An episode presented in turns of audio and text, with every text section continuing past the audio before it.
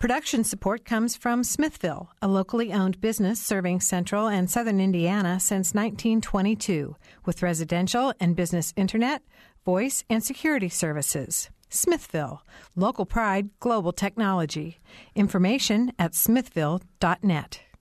Also, Premier Ortho, a division of Premier Healthcare, helping people living with injuries and chronic back, spine, or joint pain to get back on their feet.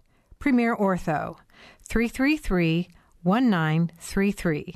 Online at mypremierortho.com.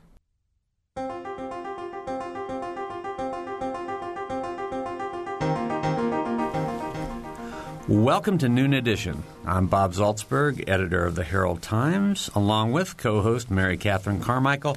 Today we're going to be talking about uh, actually a breaking news story uh, about new federal regulations or federal mandate about healthcare insurers and, and the need for healthcare insurers to cover cover contraceptives for women free of charge. Uh, while churches will be exempt from the new rule, many Catholic organizations have been pretty upset about it uh, because they they were previously exempt. The uh, law previously exempted um, some other organizations um, from uh, covering contraceptives because of religious uh, beliefs and religious affiliation. And the uh, new law uh, would definitely uh, call that into question. So we're going to be talking about this, and I'll give you a little bit more of an update after I introduce our guests. We have three guests in the studio today. Kosali Simon is here. She's with the IU School of Public and Environmental Affairs. Uh, she's a professor specializing in economics and health insurance policy. Crystal Struben is here. She's Vice President of Communications, uh, Development, and Education for Planned Parenthood of Indiana. And Father C. Ryan McCarthy, uh, Reverend with the Archdiocese of Indianapolis, uh, drove over from Brookville, Indiana today to be with us. If you want to join us on the program, you can phone us at 855 0811 or toll free 877 285 9348 and WFIU.org slash noon edition is the web address if you want to join a live chat. So we were planning this program, and it was a lot of, uh, uh, let's say, a lot of controversy that was swirling around it when the uh, Obama administration um, announced the, the final rules uh, that would um, oversee um, mandating health care insurers to cover contraceptives for women. And then today, uh, the president has, seems to have backed off a little bit. Um, just before the program, about eleven thirty, uh, I got an email. Being a newspaper editor, I guess I'm on the list that says that uh, part of what the president is going to announce later today is that his administration will propose and finalize a new regulation during a transition year for religious organizations uh, to address the religious objections of the non exempted religious organizations. The new regulation will require insurance companies to cover contraception if the non exempted religious organization chooses not to. Under the new policy, religious organizations will not have to provide contraceptive coverage or refer their employees to organizations that provide contraception. Um, religious organizations will not be required to subsidize the cost of contraception. Contraception coverage will be offered to women by their employers, insurance companies directly, with no role for religious employers who oppose contraception. So that's uh, the latest. I need a history lesson on this whole thing. I really I do. do I mean, what? I guess how did we get to this point, and how long? Um, yeah, just I don't know. I'm going to leave it. I'm going to leave it that open because I, I need I need to know how we got where we are today. Is that something you'd like to jump in on, Crystal? Well, um, how we got to where we are today. Well, as far as who covers what and and um, how long have insurance companies been expected to um, cover contraception? Let's let Kosali. Kos- she's uh, okay. involved with, with policy. I'd be happy to try my Oh, hand great, at this. thanks. Yes. So I think as uh, background, the uh, there's the background of what what was in the Affordable Care Act that led to this provision, but the more uh, broader background of what have states and, and the government been doing about what's included in insurance coverage. There are numerous laws that state what insurance coverage has to cover, whether it's the employer providing it or the level of the insurer. And uh, in the past, also there are 28 states that have some laws in place that say something about the coverage of preventive care. But um, if you look at what employers are surveyed and, and what they say, um, uh, something like over 80% of insurers are found to be covering contraception methods in 2002, according mm-hmm. to a mm-hmm. study by the government. Is that with a copay? That's so. I think that's where the big change comes in. Is that typically there, there, the the the rules don't say what the copays are going to be, and so the big change from an economist perspective of what's happening here is that the copay has gone to zero. Okay. Well, that right. is a good history. Thank you. Okay. And now, uh, Father, you, yes. you uh, when you were, came in today, yeah, I'm sure you had a, a, position on, on what was happening this week. Could you sort of tell us where you were, and then has the uh, the thing what I just read to you, and I know that this is very quick. Has that changed your mind any? Um, well, my position, of course, is the same as the Catholic Church, which is that um, we see this not as a health issue, but actually as a religious freedom issue that the church has taught since, well, we have records since about 100 AD. Mm-hmm. So, about 2,000 years that contraception is immoral, and uh, the church doesn't desire to participate in that financially or in any other way. Um, mm-hmm. So, anything that would compel us to participate that, we would see that as trying to violate our freedom of religion. Mm-hmm. mm-hmm. I, it's hard to react to something that's kind of ethereal still as far as what the administration's specific changes are. I know that for the Archdiocese of Indianapolis and for a lot of other religious organizations, we're self insured. Um, so it, I don't know that that would solve the problem long term for the Archdiocese of Indianapolis. Um, there are some grandfather provisions in there that might work for us um, to solve our problem, but other institutions that are self-insured, I don't know that they'd have the same. So everybody who works for you, from your office staff to anybody in the priesthood, every, you're all covered under your self-insured. Correct. Okay. Mm-hmm. For us. Uh, from what I understand is that that uh, the churches would have been exempt anyway. It was it's it's other religious organizations, perhaps a university that has a religious affiliation? Well, I guess it would depend on your definition of church. I mean, St. Francis of Assisi, a famous saint, I think most people have heard of him, said, uh, preach the gospel, always use words when necessary. So the church, we view ourselves as broad, and we the institutions are just an extension for us of the church as a whole. Mm-hmm. So a university that has a, a Catholic affiliation you would consider the church. Yeah, well, mm-hmm. certainly. Mm-hmm. And I think if you ask the sisters and brothers and monks and nuns who founded those institutions, that they would most certainly agree. Mm-hmm. mm-hmm. Okay, Crystal, you want to? Uh, we want to bring you into the conversation. Planned Please. Parenthood, I'm sure, has a uh, position on all of this. Well, birth control is basic preventive health care. It's an important um, health care option for women, and we think it should be offered without copay to any woman, regardless of where she works. So it's really important that women have access to it. And the decision today just affirms that, that women will get access to birth control, and it's good news. Mm-hmm. Um, in terms of uh, churches, they are exempt, and that, that is also an important distinction. So, religious organizations like churches don't have to participate. However, universities and hospitals serve a much broader audience. And in fact, 43% of people who go to a university, college students, are not Catholic. So we would be imposing something on them when they should have access to, to basic preventive care. Mm-hmm. I was, uh, in preparing for the show today, I was watching uh, sort of a debate on. Um, hardball it was uh, I found online where there were one of the people on there, I'm not sure who it was, was was arguing that it's not a religious um, issue; it's a labor law issue. That that he would he would draw that distinction. That the law basically talks about what employers must do, and doesn't have anything to do with religion. Father.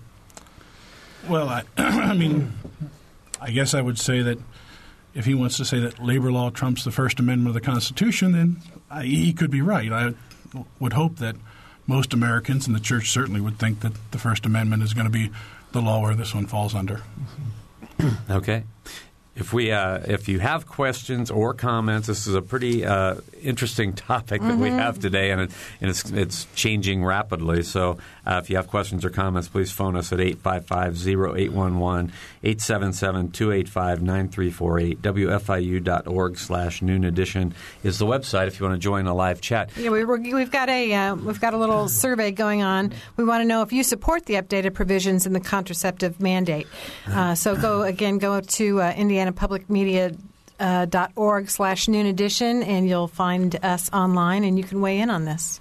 All right. Well it seems to me that, the, that a lot of this is a i mean it's it's a multifaceted issue. It's really a political issue right now that the president has reacted uh, so quickly to try to um, i think get uh, try not to offend too many Catholics. The, some of the major Democrats in the House and the Senate, I know, weren't supporting him in this. So he's trying to. Uh, it, it, seems to me he's trying to to to sort of back off and make it a little bit more palatable. So, uh, you know, that's where uh, Father. Again, I know that you just got to see that uh, information, but that's where I think the story is going to go for the rest of today is whether anything that was in that, anything that he's said, uh, will make you more comfortable and the and the Catholic Church more comfortable. I mean, more comfortable is kind of a, when you're asking to be violated your conscience. The extent to which you violate your conscience is there's not really a more or less comfortable when it comes to mm. situations such as that. So I'd say, mm. from what I've seen, it doesn't make me more comfortable. No. Okay.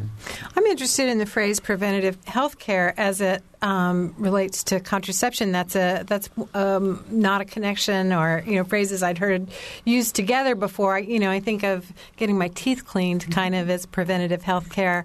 Um, so I'm wondering the history of contraception being considered preventative health care and how long has it been part of the conversation? I guess this is I've missed this apparently. Well, I think that uh, birth control is basic health care. It's, it's, it's preventing an unintended pregnancy. It's helping women decide when and whether to become a parent and making that choice for themselves. And I think to get back to the conversation on um, whether employers should offer it, I mean, it shouldn't matter where you work. You should be able to prevent an unintended pregnancy if you choose to.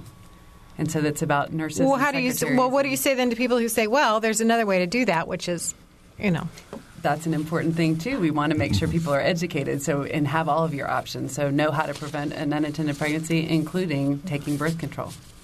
All right. Yeah.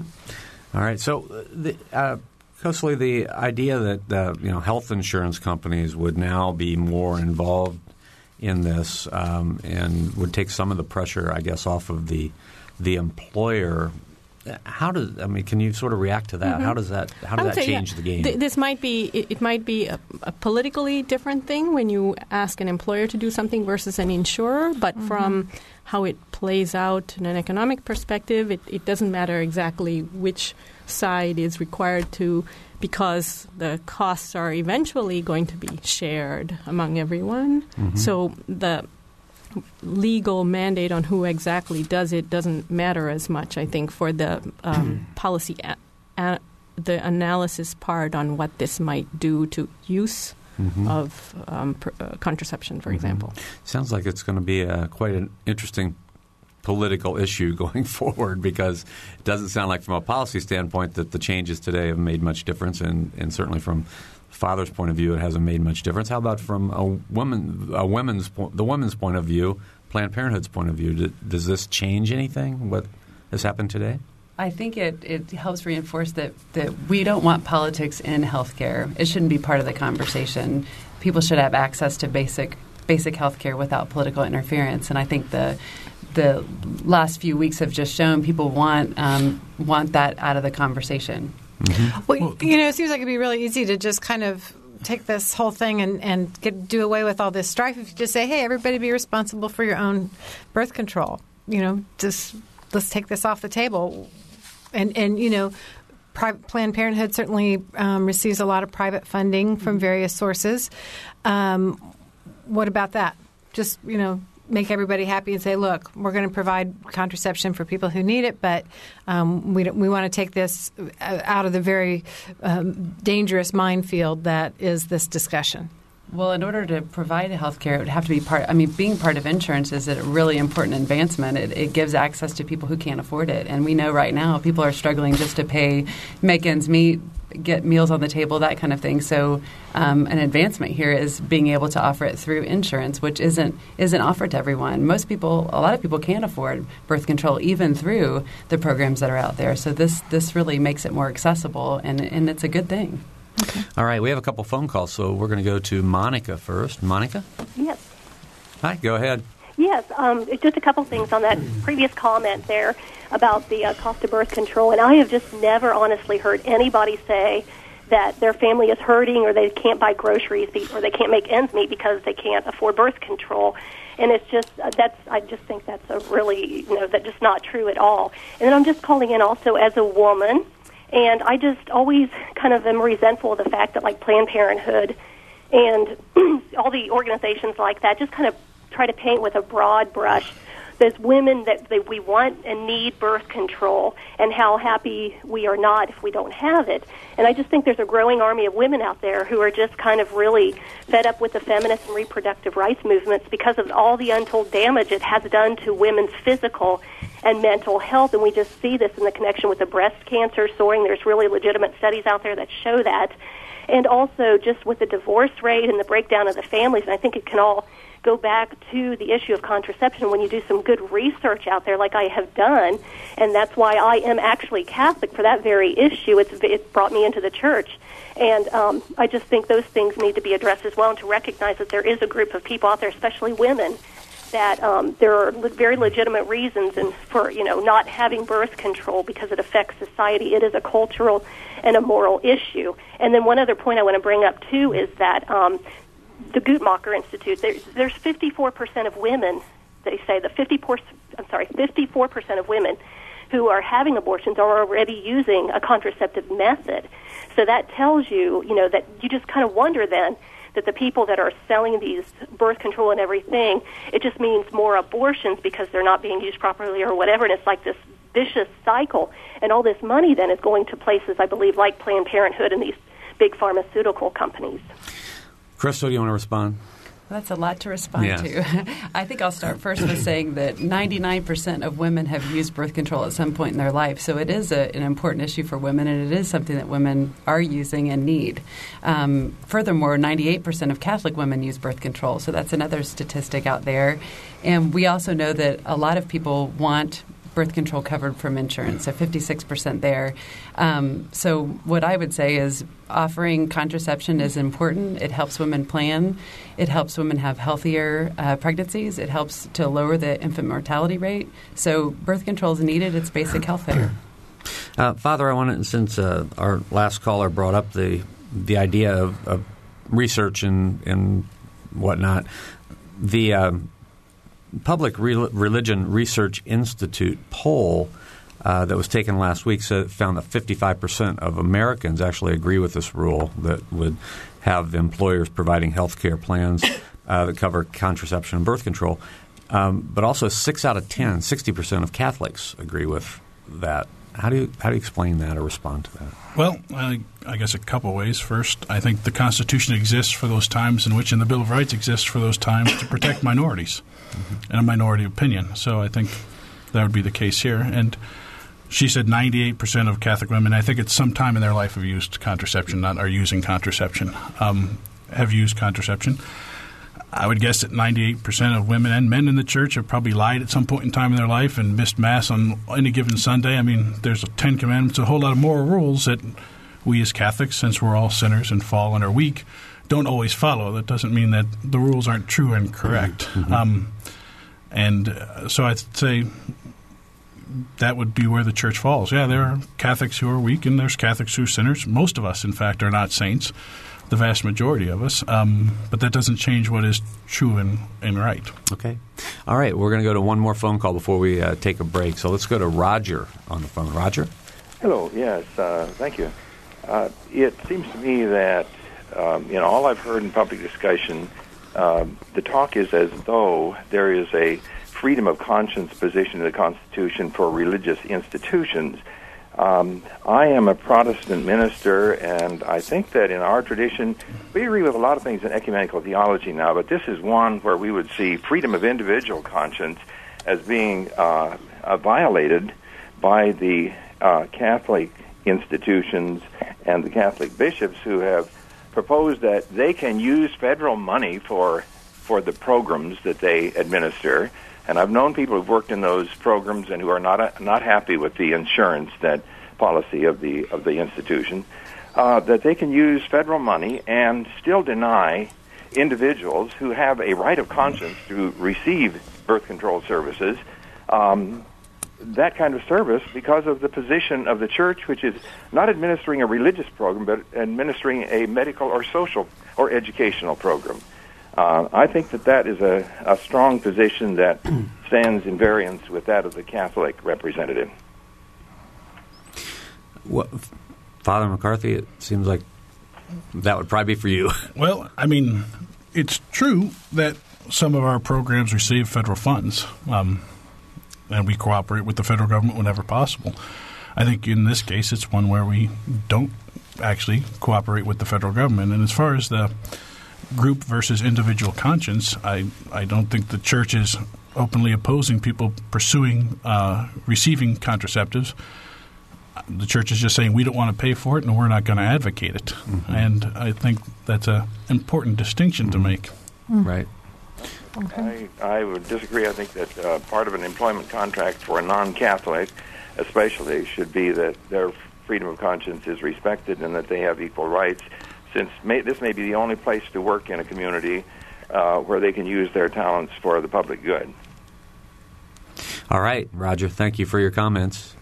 We're going to try to get in one more call before we do take that break. So, Julie, you're next. Julie? Hi, yes. Thanks for letting me call in. It's been sure. very, very interesting. Um, I am a, a female student at Indiana University, and I um, find this topic extremely important. And I would also like to say, um, as a woman, that um, you know, it's although it's been said that contraception is necessary for basic health care, it it really isn't. But let's let's disregard um, whether or not contraception is is morally right or wrong for a moment.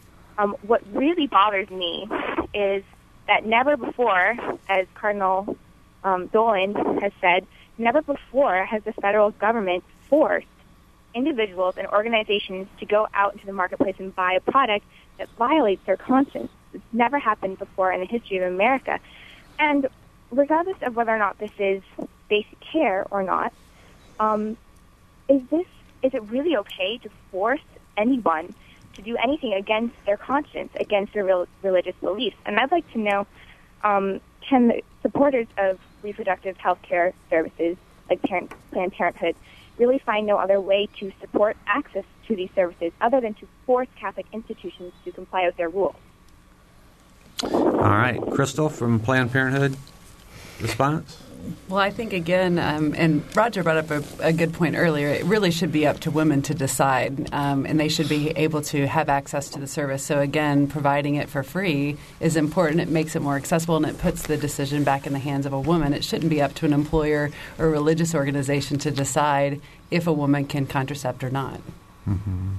Yeah, I'm trying to. Uh, this issue is there's a lot of complexity with this issue because we're talking about um, having the first of all it was the the employer and now perhaps the insurance company make available free at, at no charge contraception, but it's not really forcing anybody to to take contraceptives. Well, and the other right? thing we haven't even talked about is I know a lot of people who take contraceptives not for contraception, but for other health reasons. Um, so, I mean, but yet that would be certainly equally uh, handled under any provision that we're talking about. So, so I think, I mean, I, I, yeah, and I, and I, think the distinction that uh, Father McCarthy made was a, a really good one too. That, that, the Catholic Church is saying we don't want to pay for it. That's mm-hmm. yep, that's our position. Yeah. Okay, Yeah. well, we're going to take a short break. Uh, uh, let me tell you who our guests are again, because we have quite an array of guests in here today. Kosali Simon, IU professor uh, in the School of Public and Environmental Affairs. She specializes in economics and health insurance policy. Crystal Struben, vice president of communications, development, and education for Planned Parenthood of Indiana, and Father C. Ryan McCarthy, reverend with the Archdiocese of Indianapolis. You're listening to Noon Edition. We'll be right back.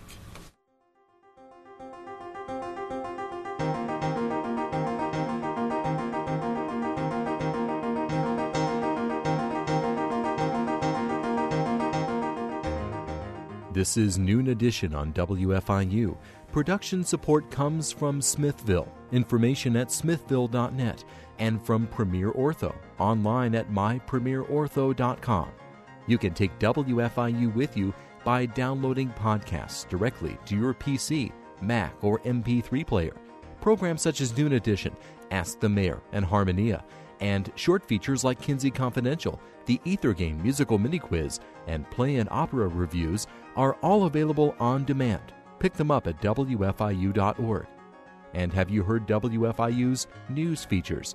The WFIU News Team brings you expanded and in depth reports on topics affecting South Central Indiana.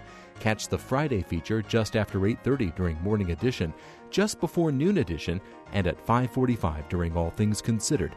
They're also archived on our website, WFIU.org.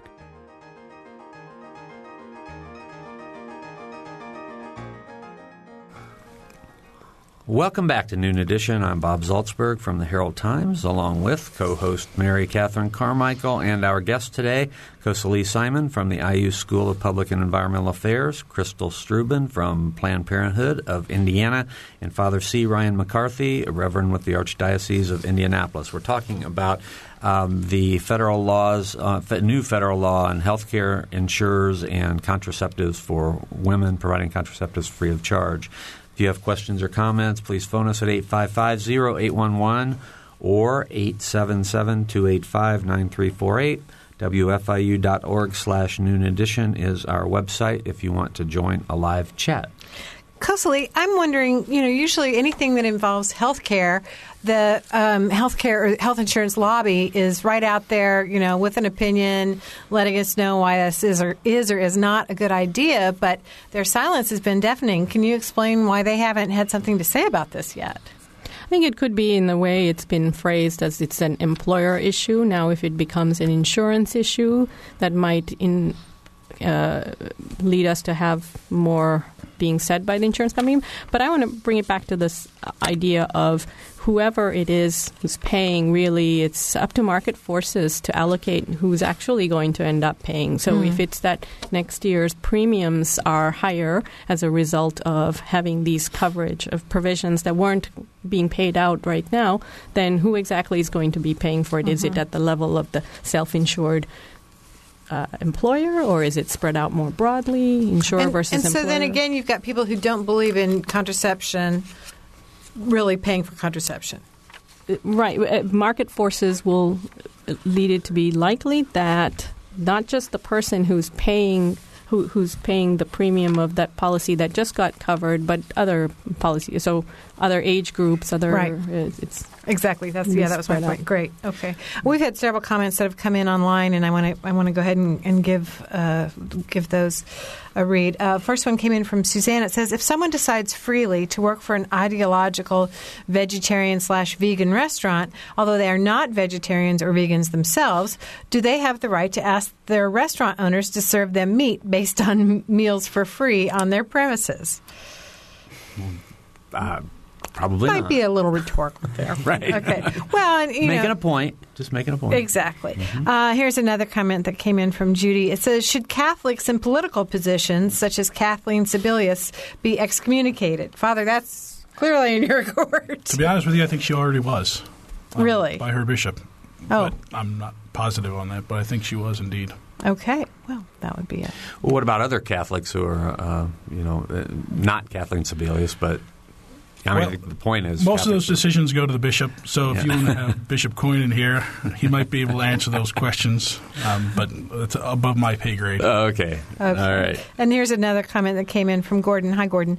Um, bravo for the minister's argument about the nature of the right, quote unquote, of health coverage as not one that recognizes the corporate interests in such matters.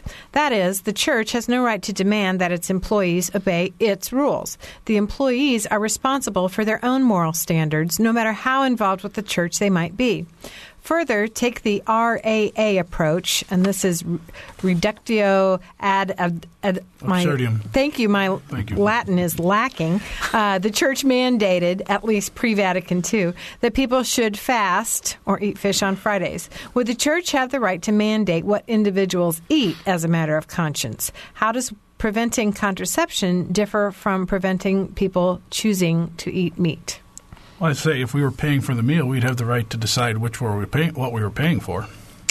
All right, here we've got another comment. We're rolling here, folks. Uh, from Elizabeth, all Catholics that don't follow the Catholic Church teachings to the T should leave or be excommunicated. Well, that's a hard line. Uh, why do we have to conform the teachings of the Church to the immorality of the pagan world? Okay, I Another comment. Anybody? Okay. um, here's uh, a comment from Carla. It says it shouldn't be up to our government to force a religious affiliated school or hospital to pay for an abortion or provide contraceptives for free. Whoops! Hold on a minute. Uh, if a woman can exercise her rights to abort a fetus, then a physician should not be forced to provide the service if it is against their moral beliefs. All right, we've got a lot of comments online.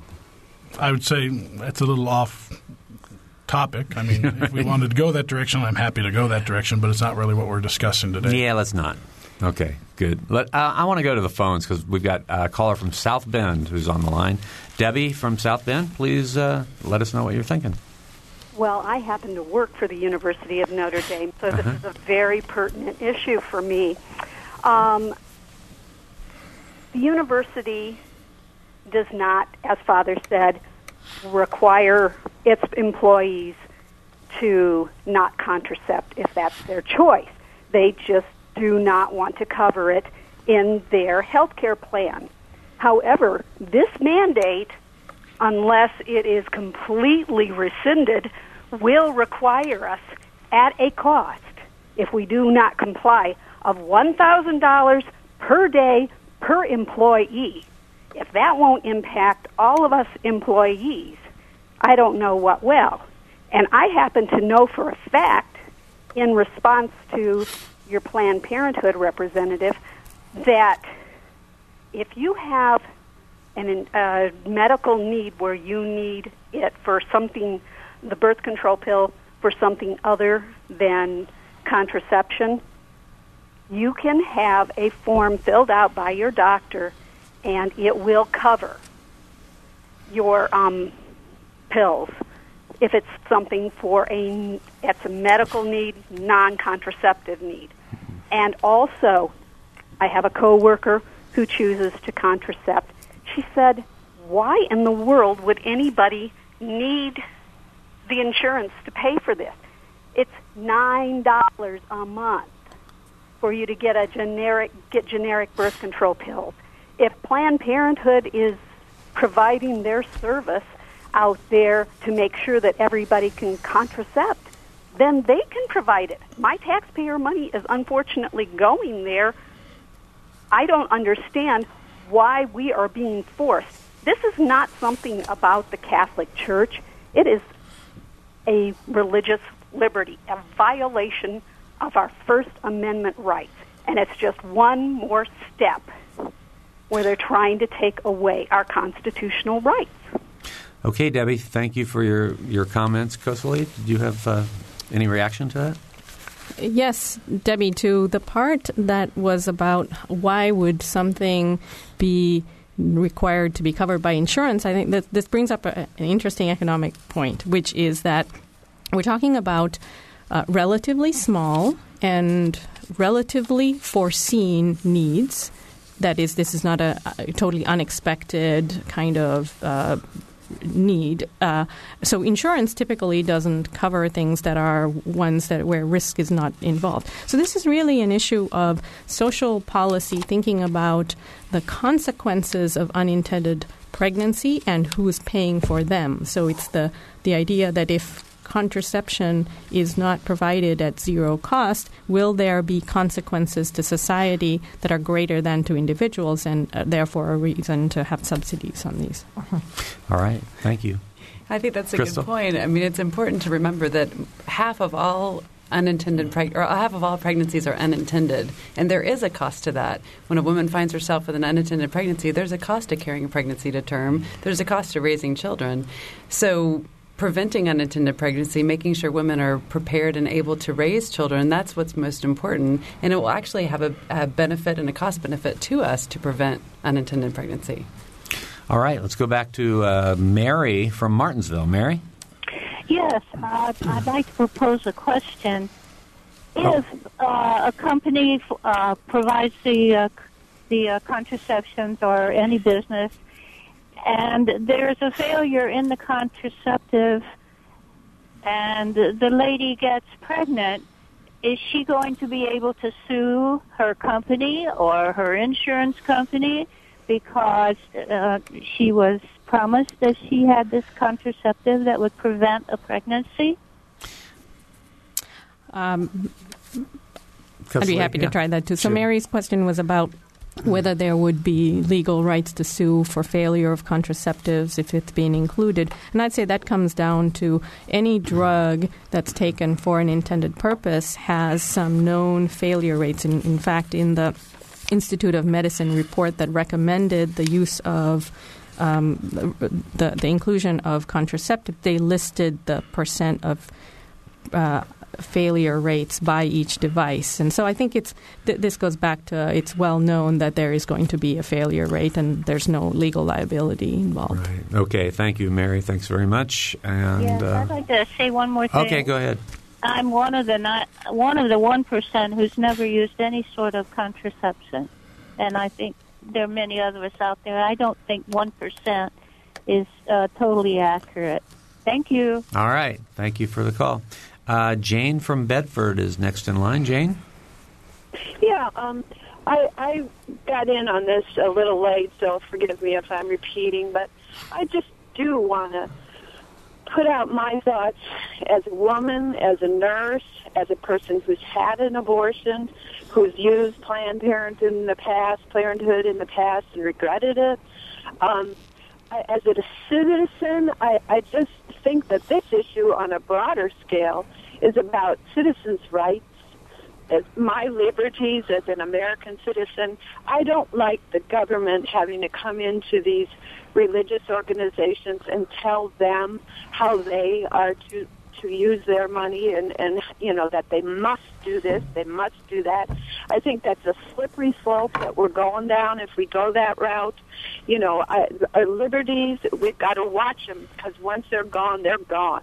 As a woman, um, I know that I can get birth control stuff if I want it. If I want contraception, I've gotten it in the past, and believe me, I didn't go through insurance companies, and it didn't cost that much. And if you don't have enough money, you can go to your health department and get help with this. It's not that big of a deal, believe me.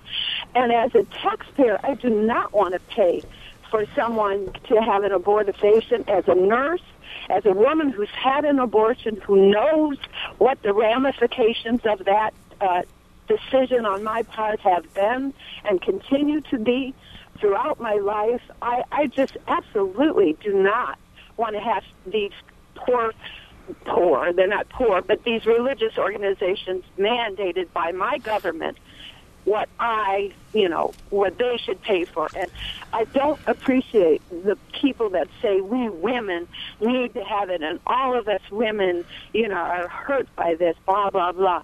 Um, that's really all I want to say as far as I can think of. But Okay. I just think it's a moral issue, too, and it's just a slippery slope giving that right to the government. All right, Jane. Thanks a lot. I want to turn to uh, our professor Kosali and ask about.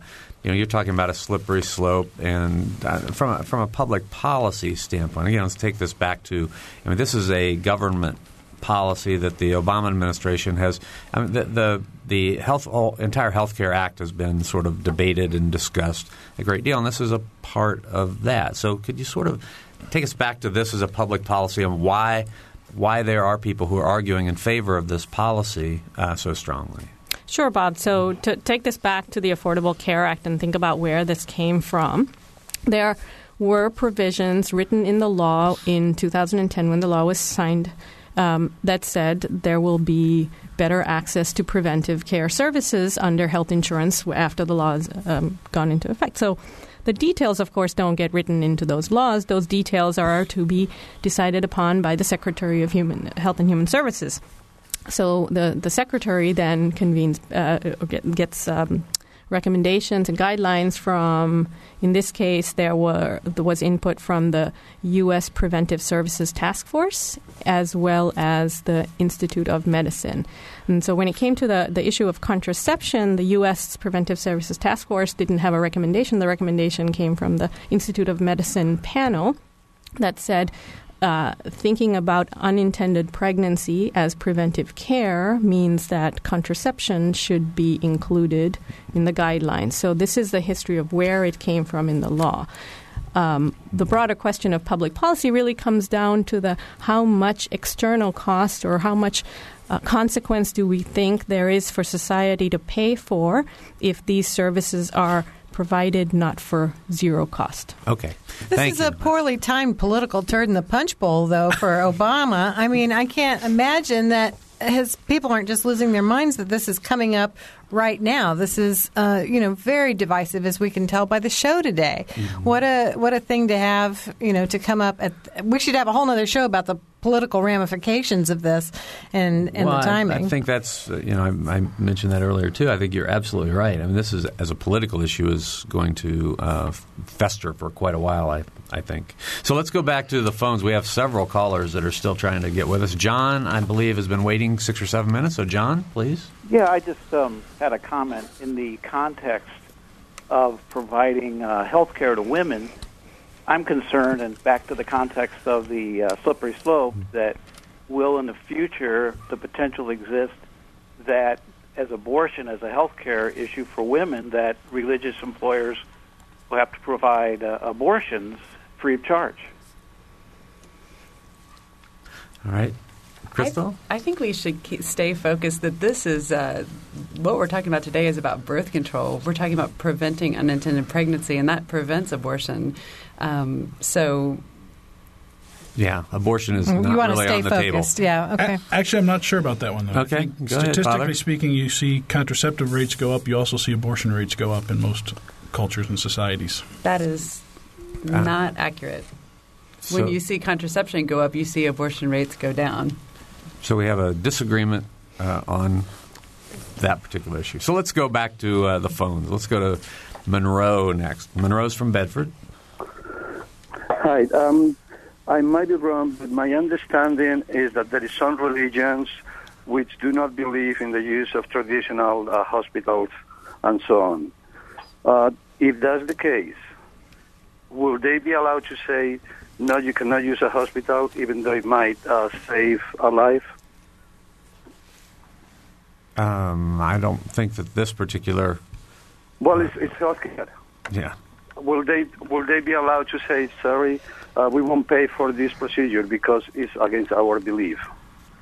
If it's something that is normally covered under any other insurance company. Anybody want to tackle that? No. All right. I guess we'll take that as a comment, Monroe. We're, Okay, we have no, no response, but thank you very much. I, okay, I got something wacky. Don't Seventh Day Adventists who pay taxes, uh, you know, aren't they already kind of paying for a whole bunch of stuff that they don't believe in? I think we all, when we pay taxes, pay for a whole lot of things that we don't believe. Right, exactly. But the difference is, at that point in time, the government's paying for it, not the church and not myself. The government pays for it, and it's government money they're spending. So your your tax dollars have been laundered by the government, in, in effect. I, if I had a choice to pay taxes or not, I think I would probably not pay taxes. But as Christ said, you render unto Caesar what is Caesar, and the government decides what to do with those funds, and that's a whole different decision. Mm-hmm. Okay. We have to keep remembering, too, that this provision all along exempts churches. Churches do not have to pay for birth control, it mm-hmm. exempts them. Well, it depends, once again, how you define a church. And I think the sisters who run St. Francis Hospital in Indianapolis would consider themselves part of the church, not a separate institution. I guarantee they would. All right, let's go back to the phones. Boy, we are the, the phones are lighting up. Blake is next. Blake from Bloomington. Hi, uh, thanks for taking my call. Sure. I was just wondering, and I hope someone hasn't already asked this before, but I'm a I'm a male Catholic student at Indiana University, and I was just wondering why something like birth control is actually seen as health care at all. Because normally, when I think of something like medicine, I think of you know it's like a disease, like part of your body isn't working properly. But birth control actually does the opposite and changes the function of a normally functioning healthy body part and shuts off that function. So why is that considered health care? All right, Blake, thanks for the uh, question. We're going to let Crystal from Planned Parenthood address that, and, and I think also Kosali may have a, something she wants to say. Well, I would just say birth control is basic preventive health care. It's part of uh, keeping women healthy, regulating their cycles, preventing unintended pregnancy. Kosali? Sure. So, um, Blake, I would say that the definition of preventive care can um, be interpreted by some to mean preventing things that might be costly to others as well as to self. So it can be this broader definition, and that's what seems to be playing out. Whereas when you really think about health care, we think of what are the things that I need to keep myself healthy.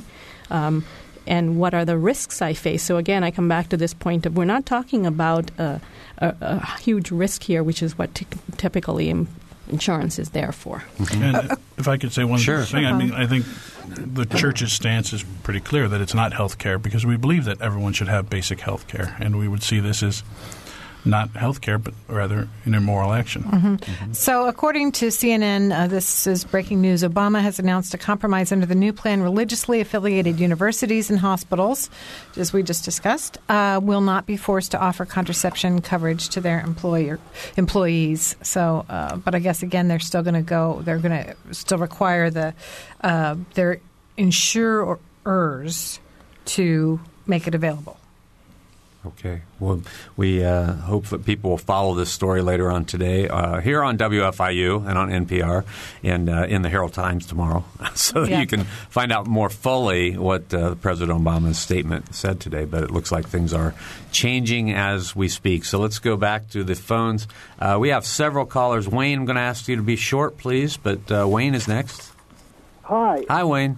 I, I have heard defenders of the federal government say that this, this federal government action against Catholic beliefs is no different from state actions which already exist. Uh, the- These state actions have been in place for some time. In other words, since some states have similar anti-Catholic requirements, the federal government should should be able to have these same requirements, but aren't, aren't, these anti-Catholic requirements violation of the federal Constitution? Not necessar- They're not necessarily violations of state constitutions. The, the, the federal Constitution limits the federal government, does not necessarily limit state governments. So it seems to me that state actions in this case have no bearing on what the federal government may or may not do. All right, we're going to turn to Kosali and ask if, from, uh, again, a public policy standpoint. Wayne, get a point? Um, so I think this is a, a question about um, political theories and, and the Constitution. Or, so I'm going to, so uh, from an economist perspective, I, I don't have much to say on this, but maybe um, maybe Father McCarthy or, or Crystal might. State laws vary. I know that. Um, I'm not an expert on every state law by any means, um, but I think what you're going to find, interestingly enough, is that in order to get around many of the state laws, in order to have a loophole, the states have allowed us to be self-insured when it comes to health insurance, and I think. From what I just heard about the Obama um, administration's decision, is this is going to be actually closing that loophole for us, where we were paying for our own health insurance in order to get out of the requirement to provide Mm-hmm. those things. I see. Well, I, I think Wayne's main point uh, was probably that you know the First Amendment is a, a federal amendment. Uh, it's in the Constitution, and he sees this as a First Amendment issue, and the states shouldn't be able to supersede that. So, let's go to uh, Mary from Columbus. Mary, do we have Mary from Columbus? Nope, we lost She's Mary gone. from Columbus, but we have Mary from Brookville. Father, you may know Mary. Mary, um, hi, Father McCarthy. I just wanted to say kudos to Blake. Um, he is absolutely correct on what these contraceptive pills and patches and everything is doing to women's bodies.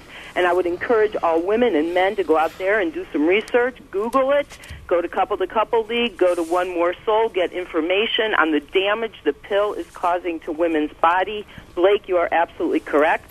And in the debate in regards to the disagreement of whether or not the use of contraceptives lowers the rate of abortion, the thing is that what we consider contraceptives in many, many, many cases actually cause abortion. So, Planned Parenthood, you are absolutely incorrect when you say it lowers the the abortion rate. It so totally increases it because it causes abortions. What most people think are co- what most people think is contraceptives are actually abortifacients. Father, could you please explain to the public how the pill works, how all of the other hormonal contraceptives work? Okay, well, thanks, Mary. Uh, Father, you don't have to do that. I think what, what Mary is saying basically is that a contraception uh, causes an abortion kind of reaction, and that's that's how she's defining it. And I'd like to respond to that. Um, med- medical community defines pregnancy as beginning when a fertilized egg attaches to a uterine wall. That is a pregnancy. Birth control prevents a pregnancy from occurring. Abortion would end a pregnancy. So birth control does not cause a pregnancy to end. It prevents a pregnancy. Okay, we're going to go to Julia next. Julia? Hello, Julia from. me? Yeah, Julia, go ahead. Hi. Um, I just wanted to pitch in on this conversation. I am probably in a little bit unique uh, position because I'm a social worker, but I am also a Christian, and um, I feel very strongly working with a lower income population of our community that um, it's really important to have contraception available to them. I work with parents every day who have had accidental pregnancies, and it becomes a burden for them. And not only for them, it becomes a burden for the rest of us um, to uh, pay for their needs. And I just I think that when we're taking these issues into into mind, and I'm speaking specifically of low income populations, um, it really is a challenge for them. And um, I think we have a responsibility to help them to make pregnancies be a choice rather than an accident. And um, I think that that's that's a responsible thing to do. All right. Okay, Julia, thank you. Thank you very much for the call. Uh, we we've got two more callers that we're going to get to before we sign off today. So, uh, Mary. And I have some I have some comments Okay. online, but I'm just going to kind of um, summarize those Okay. because they're quite long. All right. Go we'll let you go last. Okay. Mary from Indianapolis is next. Mary? Yes. Um, I I wanted to respond first of all to Julia's. Um, I understand that there is, um, you know, uh, a, a concern for the lower income, but I, I still don't agree that. I mean, there's adoption, you know, and I know that they have trouble with paying for, but there's so many organizations out there, even to help them through their pregnancies. Um, you know, the Gabriel Project being one of just one of many others. Um, when God chooses to create a baby, it's not our, cho- you know, our, and you know, right now, what we're arguing is, why should government be for, you know, why should we we be paying it for for everybody to choose contraception? What they're doing is they're forcing all of the hospitals and all of the doctors and everybody to go against their conscience, and that's not, that is a very, um, that's the most invasive law or whatever that anything has ever ever occurred in in our country, and um, taking away our religious um, freedom. Now, you know, we can all reach out and help, but you know, there are adoption, there are other things besides just, um, you know, but she, they she can still go out and have, you know, get the pill or get help to get those. You know, obviously, you know, there's so many um, organizations that help these lower income families. I know, you know, I'm at the opposite end where I didn't have as many children as I, couldn't have as many children as I wanted. I come from a big family, and I, I get so tired of them treating pregnancy like it's this terrible disease to avoid at all costs. That's just the most you know, I'm come from a family of 12 kids, and it, life and birth are the most beautiful things that can ever happen. And I understand when they're in terrible circumstances and even rape, but it's been proven over and over that abortion is not the answer for any of those. All right, Mary. Thanks for your comments. Thank and you. we have one more Mary from. This was Mary from Columbus, who uh, we cut off earlier. Mary, if you could uh, hold your comments to a minute or so, we're about out of time. Well, Julie, um, the previous caller before this one, she, I work with uh, in Columbus with some lower income people, and I totally agree with what she's saying.